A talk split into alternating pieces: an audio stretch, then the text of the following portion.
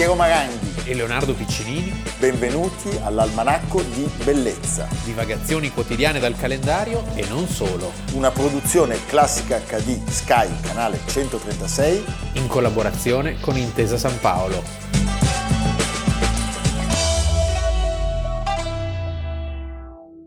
Almanacco di Bellezza, 22 luglio, Leonardo Piccinini, Piero Maranghi. E, scusate, non l'ho ancora mostrato perché l'ho tenuto con me a casa, ma per il mio compleanno, vede, già corre, lui sa come si tengono i libri, mettilo dritto però. No, io lo metterei al contrario. La Bohème è un'opera, sembra una poltrona per due. Beh, Leonardo per il mio compleanno mi ha fatto due regali, del secondo parleremo nella seconda parte dell'almanacco di oggi, ma qualcuno potrebbe intuire guardando le nostre spalle.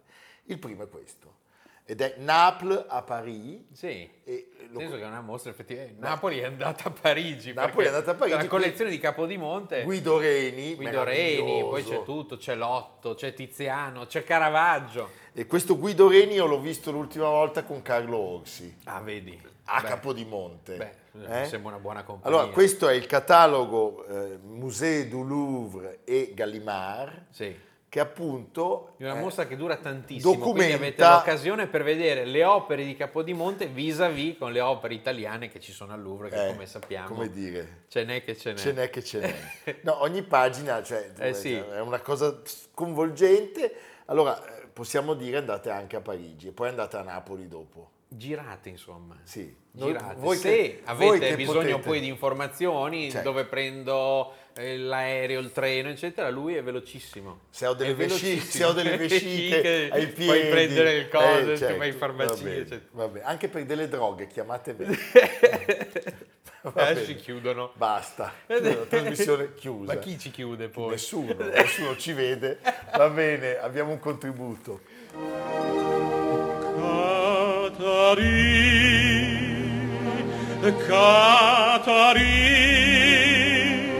perché mi diceste parole amare, perché mi parli a cuore turmiante, Catari, non te scordar, Catagio dato cuore, Catari, non te scordar. Catari, qua parliamo... C'era anche la pizza Catari. Noi parliamo dei Catari, però è una storia un po' più seria. Mamma mia. Io sono legatissimo ai Catari perché da bambino, quando andavo nelle chiese, la mia mamma mi diceva guarda che il tuo è quello con le chiavi, quando invece vedi quello con la mannaia nella testa, certo, quello è San Pietro da Verona, domenicano. Ma io avrei pensato a quello con le chiavi. In realtà è una storia che raccontiamo molto noi italiani, le crociate contro gli Albigesi, ma in Francia non è molto amata, nel senso che non ci sono così tante pubblicazioni su questo tema, perché è stata una cosa, diciamo, seconda solo alle stragi naziste nella seconda guerra mondiale per crudeltà. La crudeltà è inaudita. Sì. E il 22 luglio del 1209 i crociati al comando dell'abate Arnaud Amaury conquistano la città francese di Béziers. Siamo in lingua d'oca. Diciamo che quando si parla di queste crociate si spinge quindi molto sulla versante religioso, no? L'ortodossia contro l'eresia, da high resis, libera scelta. In realtà è una mossa politica, perché alla fine di questa crociata contro gli Albigesi la monarchia francese si trova allo sbocco al Mediterraneo. Il papato si trova una testa di ponte sul Rodano, che poi sarebbe diventata la capitale della Chiesa, Avignone, e quindi è una lotta di potere e di conquista del nord contro il sud, perché chi erano questi crociati che andavano giù nelle campagne della lingua d'oca? Erano dei signori del nord, come per le crociate in Oriente. Cioè, chi era Goffredo di Bouillon, Geoffroy de Bouillon? Era un povero Cristo che diventava improvvisamente re. Chi erano questi signori Simon de Montfort? Era un nobile dell'Île-de-France o erano della Champagne, delle Fiandre, che improvvisamente si trovavano ad accumulare immensi patrimoni proprio nel sud, tra Carcassonne, Tolosa e Albi, appunto. Come dire, a furia di massacri. Sì, a furia di massacri. E questo massacro è un massacro pazzesco. Pensate che non cadono soltanto i catari, per non sbagliare vengono ammazzati tutti, sì. E quindi un sacco di cattolici. Un sacco di cattolici, è anche una lotta verso i vassalli e i vassalli dei vassalli, cioè Raimondo di Tolosa e la famiglia dei Trencavel, dei visconti di Trencavel. E l'alleanza è l'alleanza tra il Papa, chi è il Papa? Innocenzo III, Lottario dei Conti di Segni, che è un personaggio crudelissimo, regna per un ventennio fino al 1216, alla sua morte la Chiesa non sarà più quella di prima, una Chiesa molto potente e molto forte, ma nel frattempo lui metterà un distintivo agli ebrei e farà strage di tutti quelli che non la pensavano come lui. E l'alleanza è con? È con Filippo Augusto, re di Francia, che in realtà è anche il signore di quelli dei Tolosa, no? Perché i Tolosa sono vassalli del re di Francia, ma il re di Francia tutto sommato dice a me che me frega. Che me importa. C'ho solo da guadagnare. Lui aveva cercato di stroncare le eresie, quella catara, poi... Parliamo anche degli Albigesi. Albigesi perché dalla città di Albi, che era una delle roccaforti. Parliamo degli Albigesi, la città di Albi. O Catari, che sono gli eretici. Che viene poi da Catari. Puro, i puri. I puri, esattamente. E dal latino medievale Catarus. Puri o venivano chiamati anche manichei, perché appunto nella loro idea era il bene contro il male. Erano antiromani. Sì. E sappiamo che avevano preso il sopravvento nel sud della Francia, erano ricchi. Certo, e questa è la grande verità. Che ci avevano gli sghei. La grande verità è che erano terre ricchissime e quindi il pretesto dell'eresia serve a intascare beni e ricchezze. Così come poi accadrà un secolo dopo, all'inizio del 300, i Templari di nuovo. E dai al Templare, cosa faceva il Templare? Erano dei pervertiti, tutti uomini tra di loro, chissà cosa facevano. E andiamo a incassare anche lì. E i catari credevano nell'esistenza di due principi contrapposti, il bene e il male, che erano rappresentati dal Dio santo e giusto e poi da Satana. E non mangiavano la carne, non mangiavano le uova, però non erano terapiattisti, non c'era ancora quel problema, sarebbe soluto qualche secolo. Però erano vegani sostanzialmente. Erano sostanzialmente vegani, avevano una loro liturgia, non riconoscevano la validità dei sacramenti e le preghiere per i defunti. Erano loro dei sacramenti, non credevano nella maternità di Maria, non credevano nella passione di Cristo e rifiutavano la gerarchia cattolica. Poi qua c'è il tema, Leonardo, all'inizio... Come sempre si parte nudi e puri. All'inizio erano anche contrari a qualsiasi contatto sessuale. Poi su questo punto avevano perso un po' di... Più che la ragione poté il digiuno, per cercare di citare. Avevano perso un po' di rigore.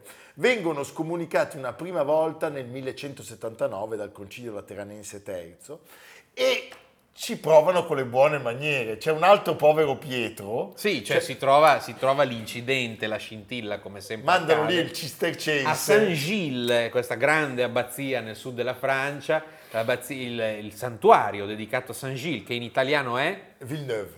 No, è Sant'Egidio. E arriva il legato papale incontro a Raimondo di Tolosa e questo lo fa uccidere. Il legato era Pierre de Castelnau. Pierre de Castelnau viene fatto fuori. Però ecco, a questo punto la cosa si fa grossa, perché fa uccidere il legato papale, Pierre de Castelnau, che era un cistercense, e quindi il conte di Tolosa vede intorno a sé crearsi il vuoto, perché il Papa allora comincia a indire una crociata, lo scomunica, essere scomunicato, cioè, all'epoca era come una passeggiata. È come, non so, quando oggi la banca ti toglie il conto. Quando diventi un NPL. Ecco, una cosa sì. E quindi cosa fa? Si spoglia nudo davanti alla facciata di Saint-Gilles, arriva il nuovo messo papale, che lo fustiga per tutta la navata fin davanti alla tomba di Pierre de Castelnau che lui stesso aveva fatto uccidere. E con questo viene assolto. Perché poi c'è questa cosa di metterli nudi. Che succederà ancora tante volte. È perché la nudità, insomma, era un segno di disonore davanti, sai, Raimondo Conte di Tolosa, signore di terra infinita, ignudo lì. Un contributo. Il y a tout au long des marchés de Provence qui sentent le matin, la mer et le midi, des parfums de fenouil, melons et céleri, avec par-ci par-là quelques gosses qui dansent. Voyageurs de la nuit, moi qui en ribambelle et franchis des pays que je ne voyais pas, j'ai hâte au point du jour de trouver sur mes pas ce monde émerveillé qui rit et s'interpelle le matin au marché. Quel 21 luglio succede una cosa, cioè i cittadini di Béziers. Béziers è un po' verso a sud di Montpellier, Narbonne, Béziers. Decidono sostanzialmente di proteggere i catari. Sì, erano simpatici sti catari. Sì, si vede che giravano bene. Cioè loro, i cattolici si rifiutano di accettare la proposta che era stata portata dal vescovo e sostanzialmente loro dovevano consegnare la lista dei catari presenti in città. Sai perché gli volevano bene? I soldi, certo. A un certo punto la proposta però diceva che cosa? Voi citate la lista e siete salvi. Oppure la seconda proposta... È una modalità che ricorda moltissimo gli orrori della seconda guerra mondiale. Cioè l'altra proposta che facciano un passo avanti responsabili, quella roba lì. Dicono ai cattolici, uscite da Béziers, voi cattolici, e noi faremo il resto con quelli che restano dentro, che sono appunto i catari. L'unico che ci sta è il vescovo. Il vescovo è il primo che esce subito. Si sa mai. Corsa. Il giorno dopo però il massacro si scatena il 22 luglio quasi per caso, perché i crociati sono fuori le mura e stanno allestendo il loro accampamento pensando a un lunghissimo assedio. Ce ne sono alcuni... C'era anche la cosa della birra, la finta di birra. La mescita. Sì, stanno allestendo l'Oktoberfest. Ci sono alcuni crociati che si stanno lavando sulle rive... Immagino del nord della Francia con delle barbe lunghe. Del fiume Orb, che da allora sarà infestato dalla malaria probabilmente. Sì. A un certo punto arrivano dei catari che sono usciti così un po' sommessamente. Nasce una scaramuccia dove i catari hanno la peggio, ma purtroppo cosa accade? Che fuggendo per rientrare a Béziers un varco rimane aperto e a quel punto i crociati cattolici possono entrare e iniziare un massacro inaudito, cui si aggiunge la crudeltà perché ci si rivolge al comandante, noi questo lo sappiamo da questo abate e scrittore con un nome che sarebbe piaciuto molto a Umberto Eco, Cesario di Eisterbach,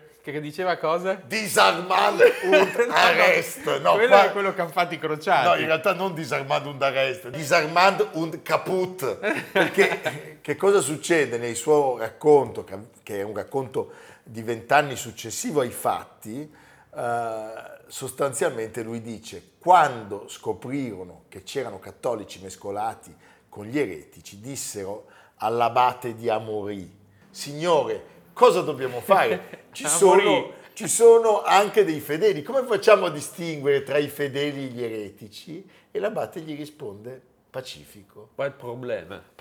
Voi uccideteli tutti, tanto sarà Dio dopo, quando vanno su, giù, in mezzo, a decidere, cioè lui sa quali riconoscerà i suoi, e quindi li ammazzano tutti. Novi tenim dominus qui sunt eius. Sì, il Signore infatti sa quelli che sono i suoi.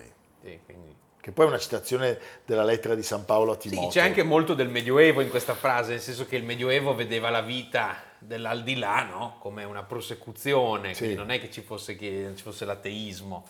Quindi non vi lamentate troppo comunque come insegnamento nella vita.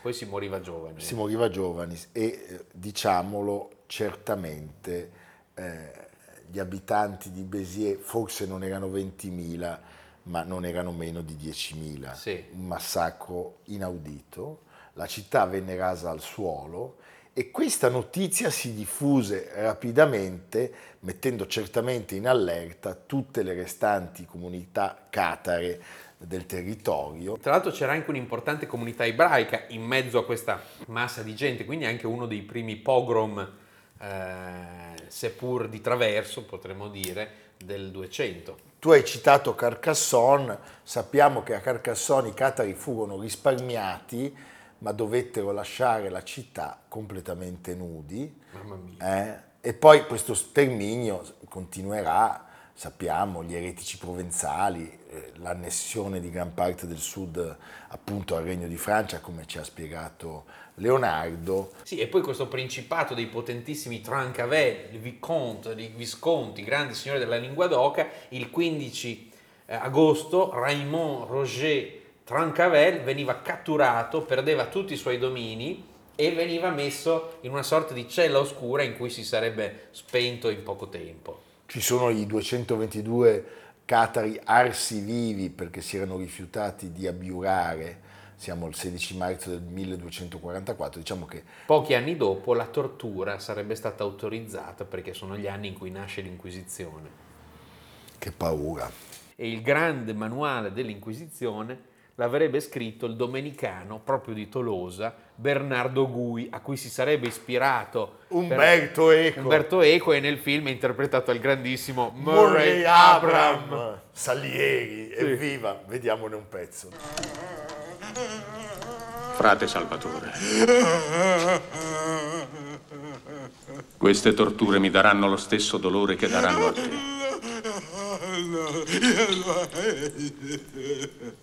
Ma tu puoi porvi fine prima ancora che cominciamo. Apri le porte del tuo cuore, indaga nella profondità della tua anima. Ai Serge, signor bellissimi, ai Serge. Dimmi allora, chi tra i tuoi confratelli è l'eretico responsabile di questi assassini? Non lo so, magnifico. Non sabe nada.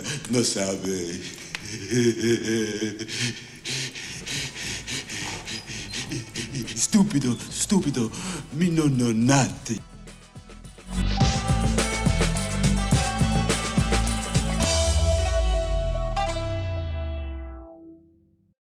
Cosa può succedere se sei la prima di 14 figli di uno scalpellino con la passione del canto e la voce da baritono? O fai lo scalpellino o diventi una delle più grandi cantanti sì. della storia, ed è questo il caso, perché Mireille Mathieu, certo. A cui facciamo oggi gli auguri, guarda l'almanacco da Mosca è che sia ancora viva. È molto, no, ma lei a Mosca sta benissimo. È molto filo. Io mi ricordo che c'era una volta nei bar, in Francia da bambino c'erano le cassette, proprio le cassette quelle io la trovavo, di Mireille Mathieu che trovavi. Io ero conturbato da Mireille Mathieu, devo dire. Beh, è una voce pazzesca. No, ma anche da lei. Sì, ecco. Interessante. Va bene. Lei nasce ad Avignone, quindi continuiamo a stare lì. Siamo sempre lì. Il 22 luglio del 1946, io vi avevo anticipato, nella prima parte ho mostrato un regalo bellissimo del catalogo di Capodimonte al Louvre, alle mie spalle Leonardo per il mio compleanno, e quindi sto invitando anche voi a fare qualcosa. Sì, mi ha regalato questo meraviglioso 33 giri di Georges Brassens. Les copains d'abord, fantastico. Senti, lei nasce il 22 luglio 1946, la famiglia è una famiglia di condizioni molto modeste, il lavoro del padre in una piccola azienda di famiglia che fa i monumenti funebri è appena... Ah, ecco lo scalpellino, certo. Lo scalpellino è appena sufficiente a mandare avanti una numerosissima famiglia. Quando lei è adolescente incomincia a lavorare in una fabbrica che fa le buste postali. Che noia. Quindi il massimo che le potesse succedere era diventare impiegata di Rinaldi. Sì. Invece no, è andata meglio. Sì. Perché il padre... Chi è la madre, diciamo, putativa. Edith Piaf. Il padre le aveva passato il talento musicale, ma la voce di Edith Piaf è folgorante. Ed è proprio ad Avignone che comincia a partecipare ai primi concorsi canori e sono anche i primi successi. Sì, perché lei canta in questo concorso che si chiamava Cantiamo nel mio quartiere.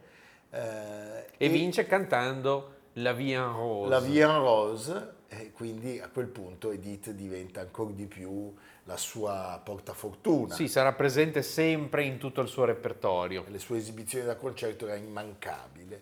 Un funzionario del comune di Avignone, Raoul Colombe, l'aiuta e la fa entrare, pensate, nel giro delle serate musicali della zona. E soprattutto la iscrive a un concorso televisivo e lei debutta il 21 novembre del 1965. Viene un po' criticata per l'accento, perché l'accento è marcatamente provenzale, i francesi lo sappiamo sono molto snob. Sono molto parigino-centrici. E forse anche per l'eccessivo riferimento al mondo di Edith Piaf, ma il successo da parte del pubblico è, come spesso avviene, enorme. E qui fa il suo ingresso nella scena l'impresario che l'aiuterà per tutta la vita, che è Johnny Stark. Johnny Stark era francesissimo. Sì, guida manageriale e artistica, fino purtroppo all'improvvisa scomparsa nel 1989. È un personaggio mitico dell'ambiente musicale, l'americano, il cowboy, o mister. Mister 15%, lo chiamarono, il signor 15% per quello che si prendeva. In realtà era un fenomeno. Figlio di un alsaziano e di una corsa e impara il mestiere di organizzatore artistico, cioè era il caschetto, il Beppe Caschetto di allora, diciamo. Però diventa americano perché lo impara con le truppe d'occupazione, diciamo, americane durante la seconda guerra mondiale in Nord Africa. Lei aveva il talento e lui aveva l'organizzazione. Complementari. Insieme diventano una macchina da guerra, anche perché comunque lei è una lavoratrice instancabile che si dedica completamente alla voce e alla carriera. Lui è un maniaco del controllo e si intende molto bene anche lui della musica, quindi le insegna a respirare, a pronunciare correttamente, a come stare in scena. Insomma, tutti i trucchi del mestiere. Pensate, il loro rapporto è talmente stretto che quando lui resterà solo dopo il divorzio, senza famiglia, al momento della morte verrà inumato da lei nella tomba di famiglia di fianco al padre, allo scalpellino di cui sopra. Come fosse uno di famiglia. Come se fosse uno di famiglia.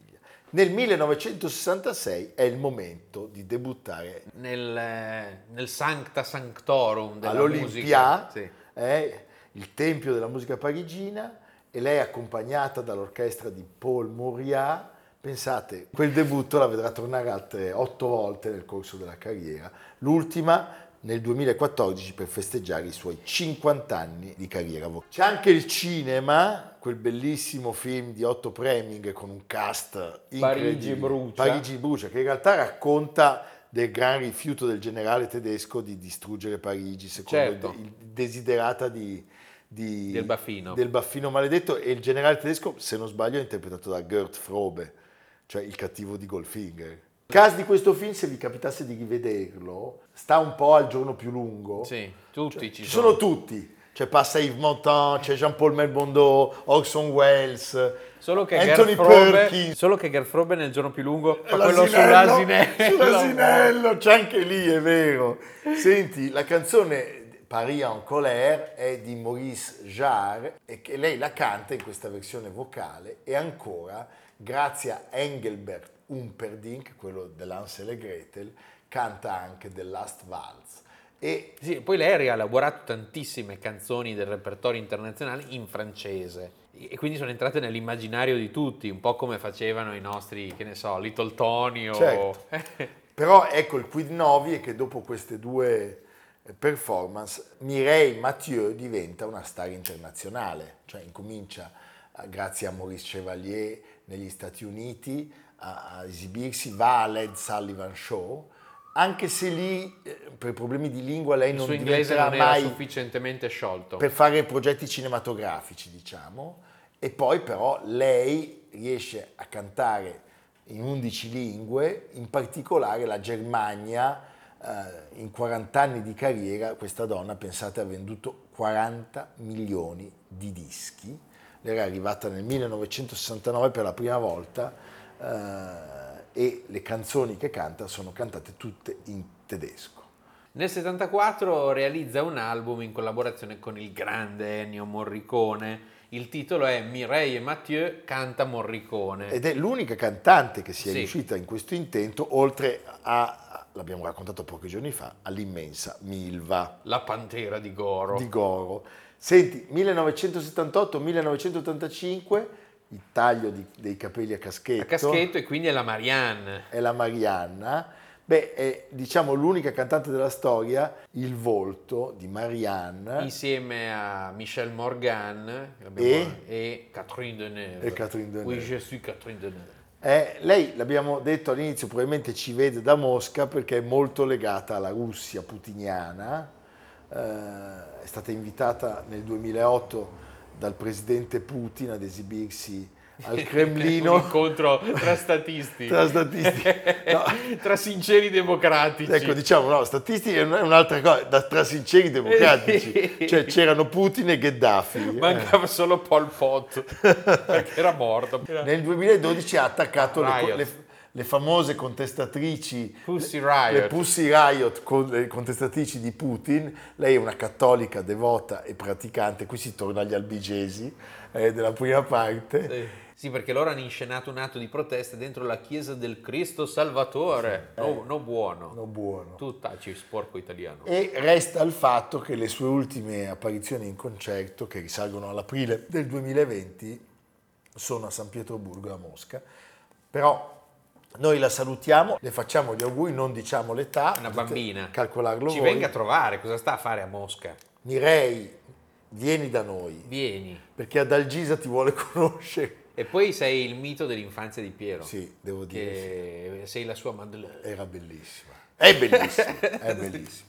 Va bene, evviva. Vi ricordiamo che oggi, 22 luglio, noi fedelmente siamo qua e ci saremo anche il 23 luglio, anche il 24, 25. Sempre, è una sicurezza. E tutto il mese di agosto. Che piova o tiri vento, sai, quella dell'almanacco è contento. È contento, qui c'è il libro e quindi spingiamo questo libro, sì. E il nostro Leonardo. E allora, visto gli Albigesi e tutta questa faccenda, andate a visitare la Provenza, Saint-Gilles, una delle facciate più belle della scultura romanica, siamo nel XII secolo, un romanico che guarda che cosa? Le tracce romane, romanico, non esatto. Fate confusione. Andate anche a visitare il Pont du Gard, questo acquedotto gigantesco, particolarmente bello al tramonto, o come dicono i francesi, inoubliable, oppure anche époustouflante. Oh.